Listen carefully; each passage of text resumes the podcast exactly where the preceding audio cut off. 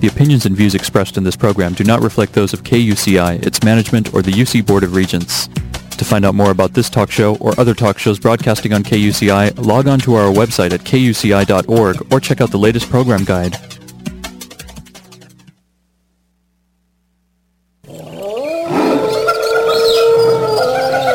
Sounds of the Anteater Kingdom on 88.9 FM KUCI in Irvine.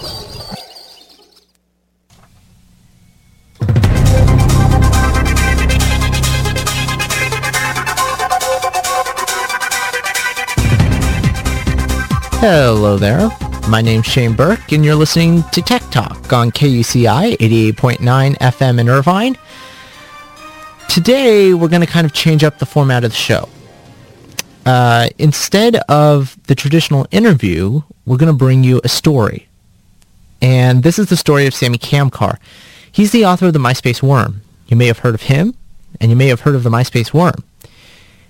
A worm is a self-replicating virus that does not alter files but resides in active memory and duplicates itself. And Samy's worm did just that, very successfully, I might add. Here's Samy telling us how he came up with the idea for the worm. Uh, there was no idea for it at all.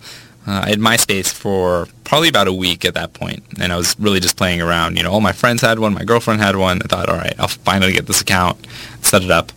So I started, uh, I started setting it up and checking it out, you know, adding old friends, and I quickly saw there were a lot of limitations to the website. You can only do so much with your profile page. So I thought it'd be neat to sort of extend that functionality as much as I could. So I started looking into it further, uh, you know, at a security level. And I found I could do some, some other things, like I could extend the length of my headline or add more pictures than the restrictions allowed, just little things like that. So I'd say after about uh, after playing around each day after work, I'd come home and spend maybe an hour on it, and I'd just play around, see what else I could do. Um, pretty quickly, I, I, had a goal, and, and, my goal ended up being, uh, you know, you can have a relationship status set. And that could be single, divorced, in a relationship, married, so on and so forth.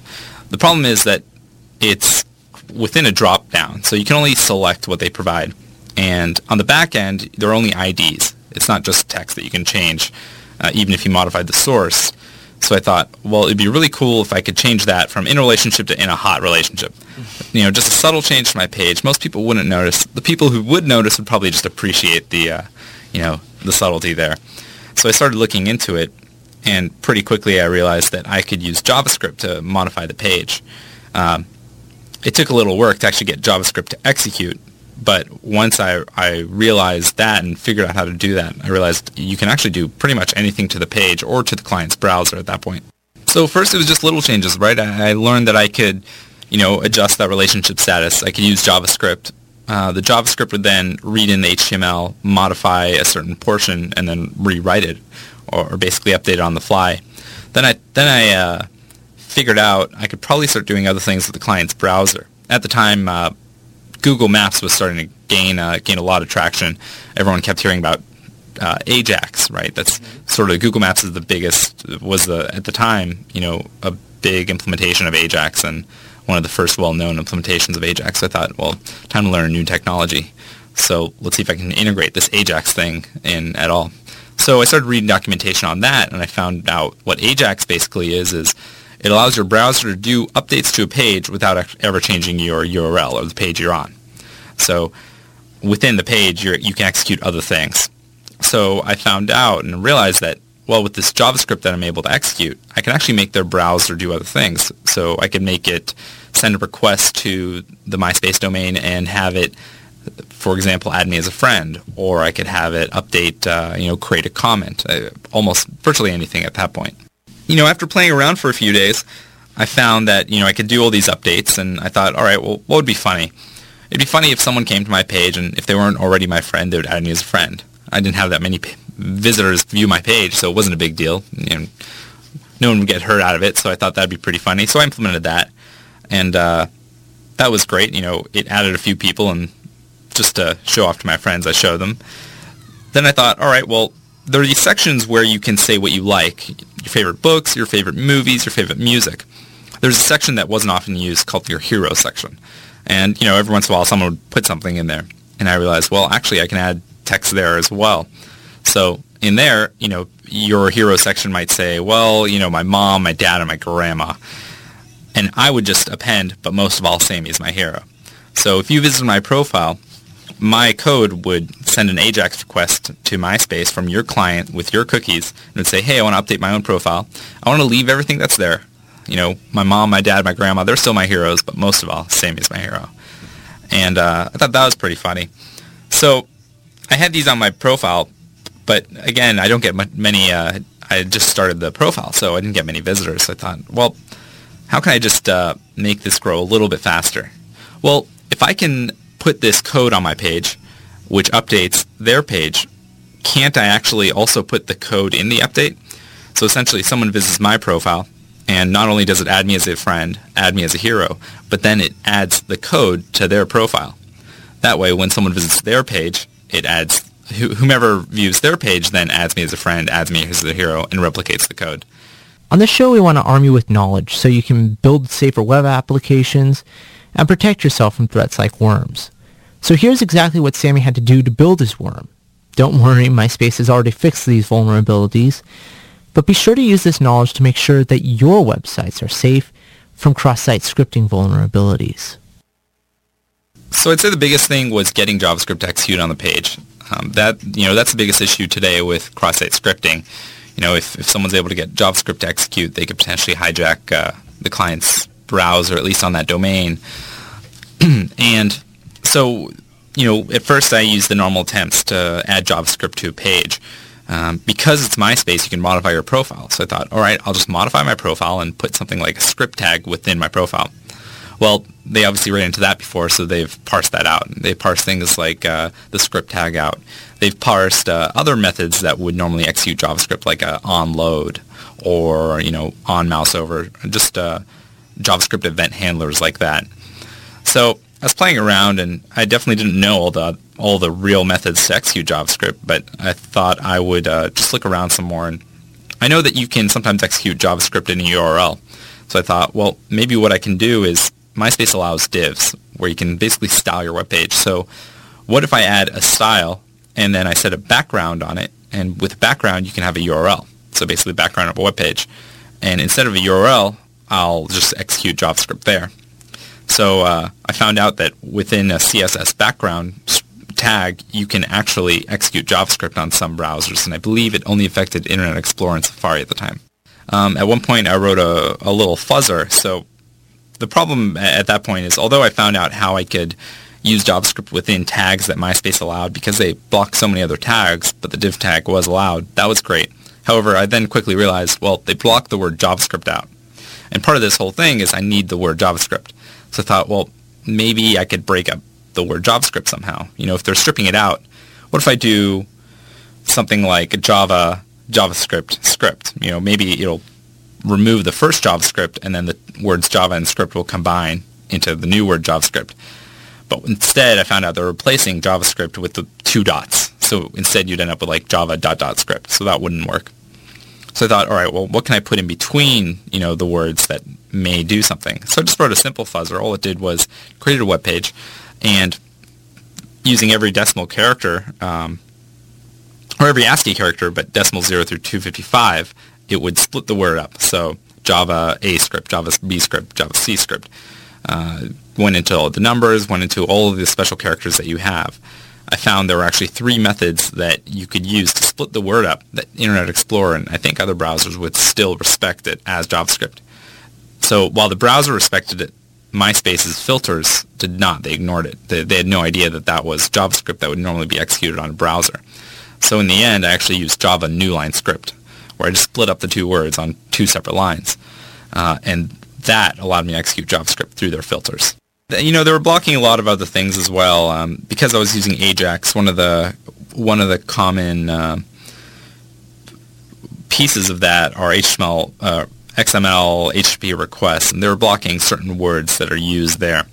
So in those scenarios, what I would have to do is sort of evaluate two strings and then concatenate them in JavaScript um, using an eval and just sort of little thing, nuances like that that were sort of just little roadblocks that you had to get around. And uh, I ended up documenting, I think, a list of the major ones. Um, at, one point, you know, there was an actual size limit to what you can post. So being able to concatenate the entire thing and actually uh, minimize it enough. Uh, at that point, I actually wrote a JavaScript minimizer to minimize everything. Um, I even created a little API to actually build the entire thing for me. Um, uh, another problem was I was I wasn't able to use quotes as much, uh, just due to the way I was putting everything within divs uh, it already basically used up quotes, single and double. So escaping quotes was kind of a pain to do all the code that I need to do. So again, I wrote this program that would take all my code, replace the quotes with uh, basically uh, the decimal version of quotes, convert it within an eval, and then execute it all. And I think after about a week, I had sort of everything, and, and then it just dawned on me, well, I can also just replicate this code as well. Did you catch what you could have done to protect your website? Hopefully. You see, the vector Samy's worm used to execute its JavaScript was the div tag. Although MySpace had many filters Samy had to get around, its major flaw was that it allowed users to customize their profiles with code in the first place. If MySpace had encoded all user input so that even if code was uploaded, it could not be executed, the worm would never have been possible. Here's what happened after the worm was released. So I expected probably after a month or so, I expected a, 100 or 200 friends. Uh, when I launched it around midnight, I went to sleep and I woke up at 8 a.m. and at that point I looked and I had about 200 friends. That's when I freaked out. Um, so overnight, overnight it uh, went to two, added 200. Um, an hour later, it was another 200. So I was at 400 at that point. Uh, pretty quickly, I realized it was about doubling each hour. I'd say right when I woke up, I was worried. You know, when I saw 200, that was just a number I wasn't expecting. Um, so I freaked out immediately, and I thought, all right, what do I do? What do I do? Well, I could write another worm that goes and spreads itself and then deletes this worm. But then I thought, mm, it's probably not a good idea. Let's just stick to one. Uh, so at that point, I anonymously emailed MySpace, and I said, hey, you know, I'm, I'm just some random person on MySpace, love the service, and it seems like someone keeps adding me on MySpace even though I don't authorize it. Uh, it looks like they have some code that's running that's doing it. I think this is how it work works. Detailed explanation of all the code and exactly how to stop it. So I kind of gave him the uh, you know the keys to hopefully stopping it as quickly as possible because I had no intention for it to spread you know as virally as, it did. And uh, I didn't get any response, and uh, basically continued to spread for a while. At that point as well, what I decided to do was delete my account. Although that wouldn't essentially, that would not necessarily prevent the worm from spreading because once it's out, it's out. Uh, at least it would not add me as a friend. So I thought, all right, I'll go ahead and delete the account. So I went to MySpace and said, all right, delete my account. And said, are you sure? You want to delete your account? You're going to lose all of your friends. I said, that's okay. Delete my account. And it said, are you absolutely sure you cannot, you know, undo this action? I said, yes please do this. It said, all right, we will delete your account within 24 hours. And I said, oh, no, 24 hours. I, I really had nothing to do at that point. My hands were slightly tied behind my back, yeah. which was my own doing. Uh, the uh, the worm kept spreading, right? It was at 200 in the morning, and, and an hour later it spread and it was 400. You know, uh, an hour later is close to a thousand, and uh, throughout the day it just kept spreading and spreading, and uh, you know, obviously it has to plateau at some point because each person that's getting infected is a logged in individual user. You know, someone can't get infected multiple times. Uh, you can't add me multiple times, and and the, the worm was built so that it wouldn't actually uh, spread further than it needed to. So it wouldn't try to re-add your re-add if it was already there, or, or you know, re-alter the profile, things like that. It was built to be somewhat efficient, and I think too efficient. Um, so it spread throughout the day. You know, thousands, you know, started going into the thousands. You know, then uh, later the ten thousands. Uh, pretty soon around, I think probably around lunchtime or so, it hit a hundred thousand people. Um, actually, probably a couple hours in the afternoon. And at that point, I was just expecting it needs to plateau. There needs to be. I had no idea how big MySpace was or how active it was. Um, another thing to note is that it can't affect people who aren't online.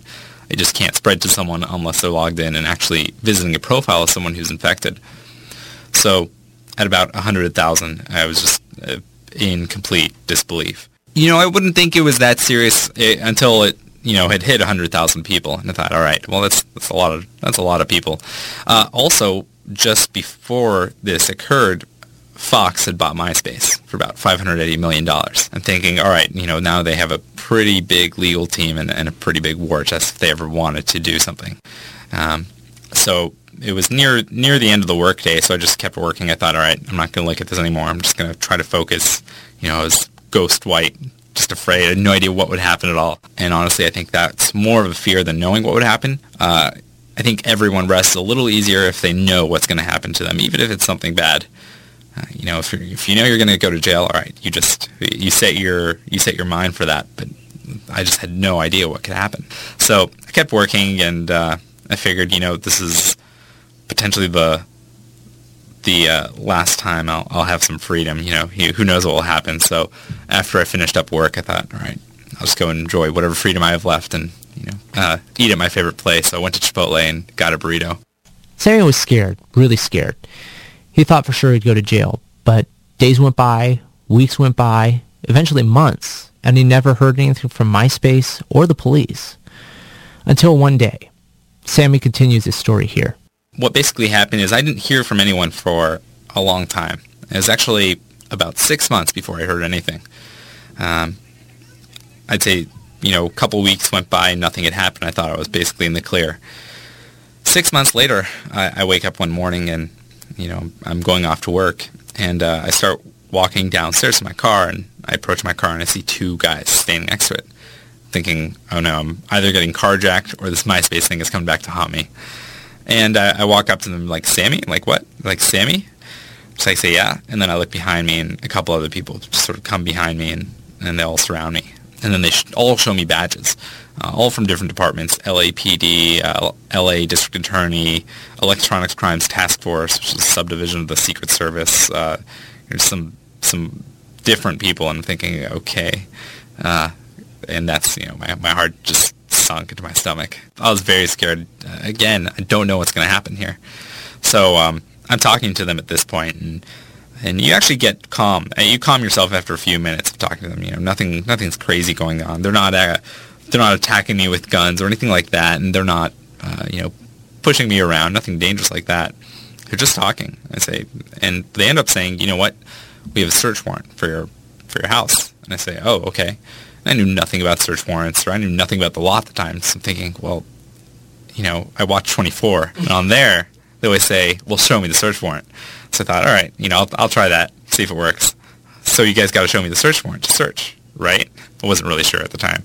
So they said, yeah, you're right. Uh, we'll go ahead and show, show that to you when we go upstairs. I'm like, all right, that sounds fair. So we talked for probably about half an hour, and I'm thinking, all right, guys, I mean, you know, this is this is really nice, and we can grab coffee later. Do you want to do the search? They say, oh, we're already doing it. I said, what? But you guys are all down here. So we start going upstairs, up the elevator, and then walking towards my apartment. And, uh, you know, my girlfriend and my roommate are both standing outside of the apartment. You know, my girlfriend's crying and my roommate's just pissed, as, as could be. And uh, I walk inside, and there are 15 agents just going through my entire place, going through everything. Um, I look at the search warrant and, you know, there it is. I've never mentioned anything. I never specified MySpace. They never said anything, but I, I figured it out. So I read through the warrant, and that's when it specified, all right, MySpace.com. They, they can search for anything that has to do with uh, MySpace or has to do with computers. They basically took anything with a chip in it. So they took my computer, my laptop, CDs, DVDs, uh, my iPod, my cell phone, pretty much anything that could store data. I was talking to them and just having casual conversation at this point. You know, not much else I could do and they're saying, yeah, you know, we were actually a, a, little pissed off. We had to follow you for two weeks. I said, okay, why would you follow me? Like, well, you know, we have to uh, we have to basically figure out what your schedule is. So, you know, when we actually execute this this search, we know when to find you, where to find you. Make sure uh, most people have a very consistent schedule over a period of weeks. So that's what we did. But uh, the problem was you work so late. You know, sometimes you wouldn't leave the office till 9 p.m. So we're there just waiting in the car, you know, from 9 a.m. And when you when you arrive, you go off for lunch and you come back and there you are, just waiting. You know, my girlfriend was pissed. I said, "Well, good." They had uh, some, you know, very rough evidence that I would call my blog post, sort of describing the entire thing. Um, you know, because I had no malicious intent, I thought the best thing to do would would sort of show exactly what had happened. Uh, I think people would get a kick out of it and, and understand, you know, this meant as a prank, a prank gone horribly wrong, but a prank nonetheless, and that you know there's no intention to do anything uh, anything harmful to MySpace or its users. And I think all the users got that. Uh, no idea what MySpace thought of it, and I quickly found out what the government thought of it. And the government wasn't happy if it wasn't already clear. Samy now describes his journey through the justice system. That day I went and I started searching for a lawyer and uh, talked to a lawyer and he started communicating with the DA and it was six, it was probably six months before we ever went to court and before anything happened there. I ended up, you know, ended up working with the DA during, during those six months, really ended up working with the DA on a plea, on a plea agreement that uh, sort of really reduced everything they were trying to do. You know, again, it, you could tell they were just trying to make an example. Um, like there was no malicious intent, and everyone knew that. This, that was extremely obvious. Uh, the the case had nothing to. It wasn't from MySpace. You know, it wasn't MySpace coming and saying, "Hey, you caused all this damage," which I think would be entirely fair. Say, you know, I'm sorry. You know, whatever I did, I'll repay. But it wasn't that at all. It was actually the government that was coming after me and saying, you know, you hacked and that's bad which I agree with. There were a few charges, um, all in California Penal Code 502C, and I believe 502C8 was the big one. And what they were tr- what they were saying is, thing, the thing with the computer code is that it's so generalized, and that makes sense. They basically want to use it when they can, so it's extremely vague and can be applied pretty much anywhere. In fact, I think most of those laws are one sentence long. And in this example, I believe it was introducing a com- computer contaminant into a network. I believe that's the entire you know letter of the law, and, and that was it. I ended up with just a misdemeanor on my record. Uh, I ended up having 720 hours of Caltrans service, or made some made some good friends, you know, cleaning up the highways. Um, it was actually really interesting. You know, it just changed my life a lot in, in that regard. I could not touch computers for three years, and I had uh, some amount of restitution. Three years without a computer. I wanted to ask Samy what that was like. It was awesome, actually. It was probably great. I mean, you're talking to a guy who was sitting behind the computer every day, you know, every night, uh, just nerdy as all could be, and now you're forced to go into this thing they call the world. You know, uh, some of you guys may may think it's Second Life. No, it's actually the real life. Uh, and you know, going out and you know, exploring and just doing other things. Uh, started being more more active. You know, I picked up surfing, started working out, just started going out. Uh, I was 21 at that point. You know, that's how long it all took to actually um, get basically executed. Next, I asked Samy whether he felt the prosecutors were trying to make an example of him. Uh, I think I think that I don't know who did. I don't know who wanted to make an example of me, but I think that's that's exactly what they wanted to do. Yeah, whomever that was. I would be entirely comfortable and, you know, have, have no, uh, not, would never be mad or, or, or, feel hurt in any way if MySpace said, hey, you know, you caused all this damage and you need to, you know, uh, fess up and, and pay for it or, or do something to right this wrong. That I completely agree with. And, you know, that's, uh, I, again, I had no intention of doing anything to them. Um, I don't think it's reasonable for the government to come after me and say, "Hey, you know, you did something that's wrong." Period. Um, you know, did I do something wrong? The, the answer is yes. Uh, I think I need to, I need to put more thought into it to to say whether it's fair or not. But I think the initial punishment they were actually trying to put on me was not fair. Um, we definitely got it down to a much more reasonable I mean, initially it was just unreasonable amounts of restitution, you know, just something I would never be able to afford. Uh, lifetime without, you know, being able to touch a computer or cell phone. And I think they were trying to go for, you know, some sort of prison time. So it was, it was pretty rough in the beginning. Moving away from his experience following the MySpace worm, I wanted to ask Samy how he contributed to knowledge in the security community by writing the worm. Uh, you know, I think uh, I wrote a pretty technical description of how it worked, and you know, one of the things that a lot of security professionals have been saying before the worm came out was, you know, people there there are these exploits that are, are, potentially really dangerous. You know, no one really understood the depth of, of what it could do or how bad it could be, and I think this worm demonstrated exactly how bad XSS uh, XSS was, uh, you know, combined with other things like Ajax and uh, these these other attacks. And I think at that point, that was a, big, you know, rung, rung a big bell in the security industry, and you know, the the top security guys like you know Jeremiah Grossman and uh, Robert Hansen who have been saying, you know, this is an issue. Uh, people finally were like, oh, you're right, this is an issue. Next, I wanted to know how common cross-site scripting attacks are. Uh, they're extremely common.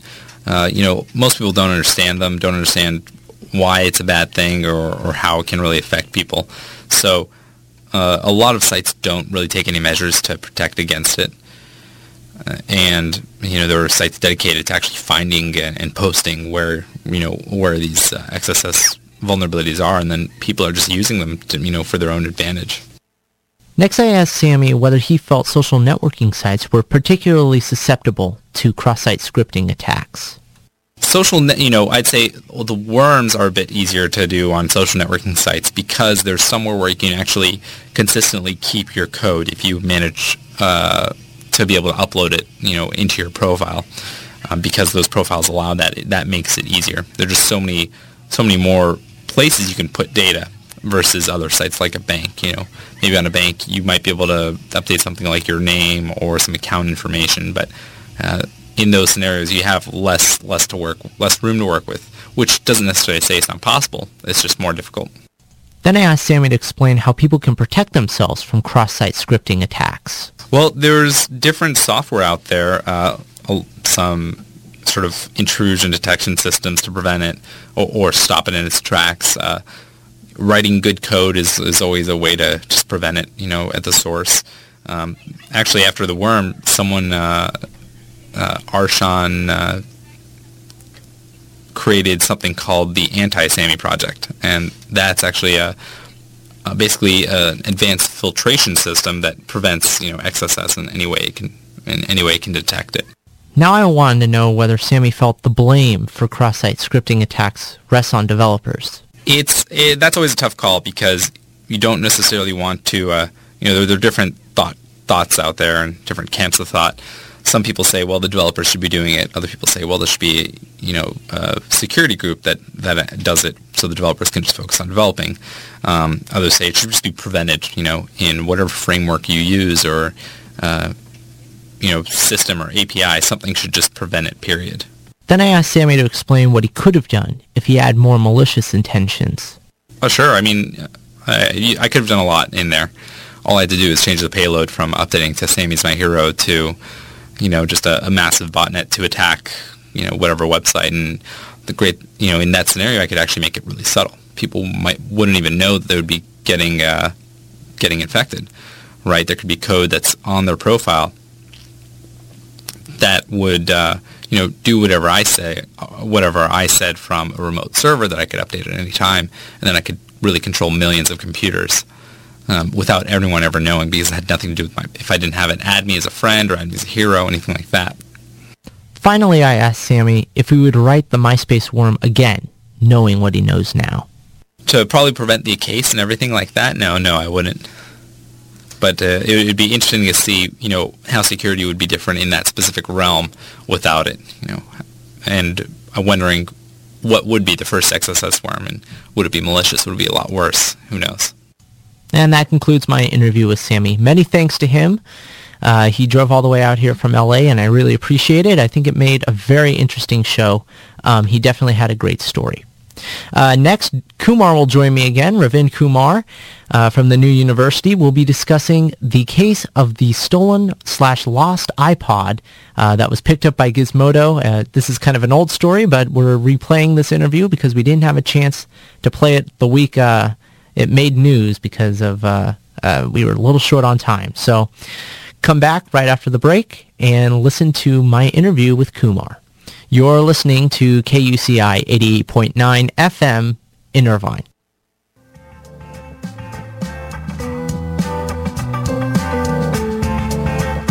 Eat some breakfast. Oh yeah. Mm, yeah. Feels good. In the morning. Breakfast. Ooh. In the morning. Every morning. Mm, yeah. Ooh, yeah. Eat a banana. Ooh. Put it in your cereal. Ooh, see. Mmm, yeah. Ooh, I got eggs on my face. It's gonna taste good. Make you act like you should. Oh yeah. Ooh, what you doing to me, breakfast? Eat some breakfast. Make my tummy feel warm.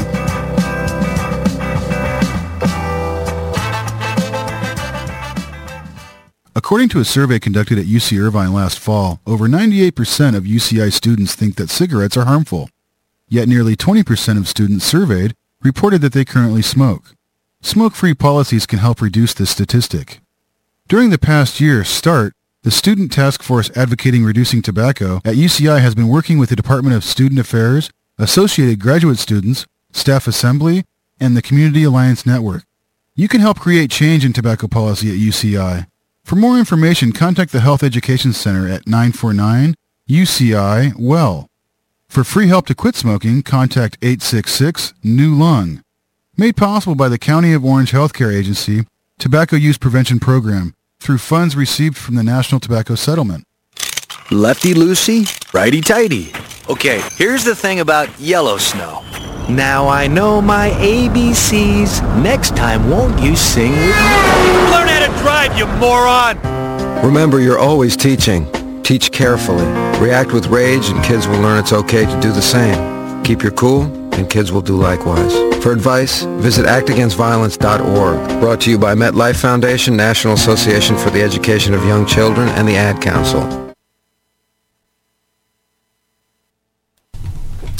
All right, and joining me is Kumar once again from the New U. He wrote an article called "Internet Neutrality Sparks Concern" in last week's New U. Um, I'm Shane Burke, by the way. This is Tech Talk on KUCI 88.9 FM in Irvine. Now we're we're getting into this whole Gizmodo iPod, the the next generation iPod uh, uh, situation here. Um, so basically, what happened is uh, a, a gentleman that works for Apple had the iPhone prototype in his uh, presumably his pocket. He he went to a bar. It got lost. Someone picked it up, sold it to Gizmodo for five thousand dollars, and then Gizmodo started uh, taking it apart, writing blogs about it, um, posted a whole bunch of pictures and things like that. And then uh, recently, it's uh, finally been returned to Apple. As far as we know, what Gizmodo said is that it, um, they uh, received a letter from Apple. They've got the letter up on the website saying, "We believe you have something of ours. Um, could you please return it?" And as far as I know, that they did return it. Um, so this has a lot of uh, intellectual property uh, Written all yeah. over it, man. Oh, uh, characteristics to it. Well, part of the issue here is, is there is law in which journalists do not have to give up their sources. It, it's it's basically like this sort of uh, you know protection thing. It's like, look, if somebody spoke to me, I don't have to tell you who he was. You know, I want to protect my sources, and and this includes, I think, to a certain extent, whether we the materials we get, even if they're leaked. So if I manage to get my hands on some top secret military document, I don't have to say who got it or how I got it. It's just the fact that I got it. Um, I think the problem here, where it comes in, or- or at least in part from what I understand, is the fact that they paid five thousand dollars for Exactly. Yeah, that's that's really like the big issue. Yeah, and from what I- like that's not uncommon. You know, journalist publications and news are we, we'll we'll put up money to get our stuff. It happens. It's not a big deal. I think the problem here is they happen to have stolen from Apple. Yeah. And, and and this is the same Apple where I think uh, those two journalists were outside of a Foxconn facility that I think made Apple parts. They might have been making Microsoft parts. I'm not sure. I'm pretty sure it was Apple. And they got the crap beaten out of them by security guards. Huh. And, and, and it's well known Apple is ridiculously tight-lipped Yeah, when it, it comes is. to their stuff. And yeah, there, there's some horror stories out there wi- with this stuff. Um, but I think one of the issues here is just like they're they're literally taking Gizmodo to town because they bought this prototype iPhone. And I think what they're trying to charge is like you bought stolen property. Yeah. But, but it wasn't. Here, here's here's the way I look at it. One, it's not stolen. It was lost. Yeah. It was lost, and then that guy found it, and then he sold it. That might be an issue. The fact that he found it, he knew who it belonged to, and then he sold it anyways. That might be an issue. Yeah. Um, and certainly that's an arguable case. And Apple has a right to protect its intellectual property. Absolutely. But I think this could end up as a PR disaster for them. For Apple. Yeah. Well, not a disaster. I think for some reason Apple seems to be pretty impervious to that kind of stuff. Yeah, but why do you say it could be a PR disaster? Because of the manner in which they took Gizmodo down. I mean, Gizmodo's a pretty big site, and a lot of these sites, you know, they're very, very friendly of Apple products. Mm-hmm. You know, they go out there and they usually give pretty impartial reviews of this stuff, despite all the fanboyism. And you know, when and and, and you know these guys in general, all, Ars Technica, On Tech, and all these guys, they're rallying around Gizmodo, and they're like, "What the hell are you guys doing?" You know, you know, yeah, you know, we grabbed your leaked product. You, we do this all the time. Why are you getting angry about it? You just raided one of our uh, our developers' homes, and apparently, I might be wrong about this. I think it was on Daily Tech, perhaps. I think Apple is a part of the squad, that particular squad that's for the uh, monitoring of, like, you know, lost and stolen property or something like that.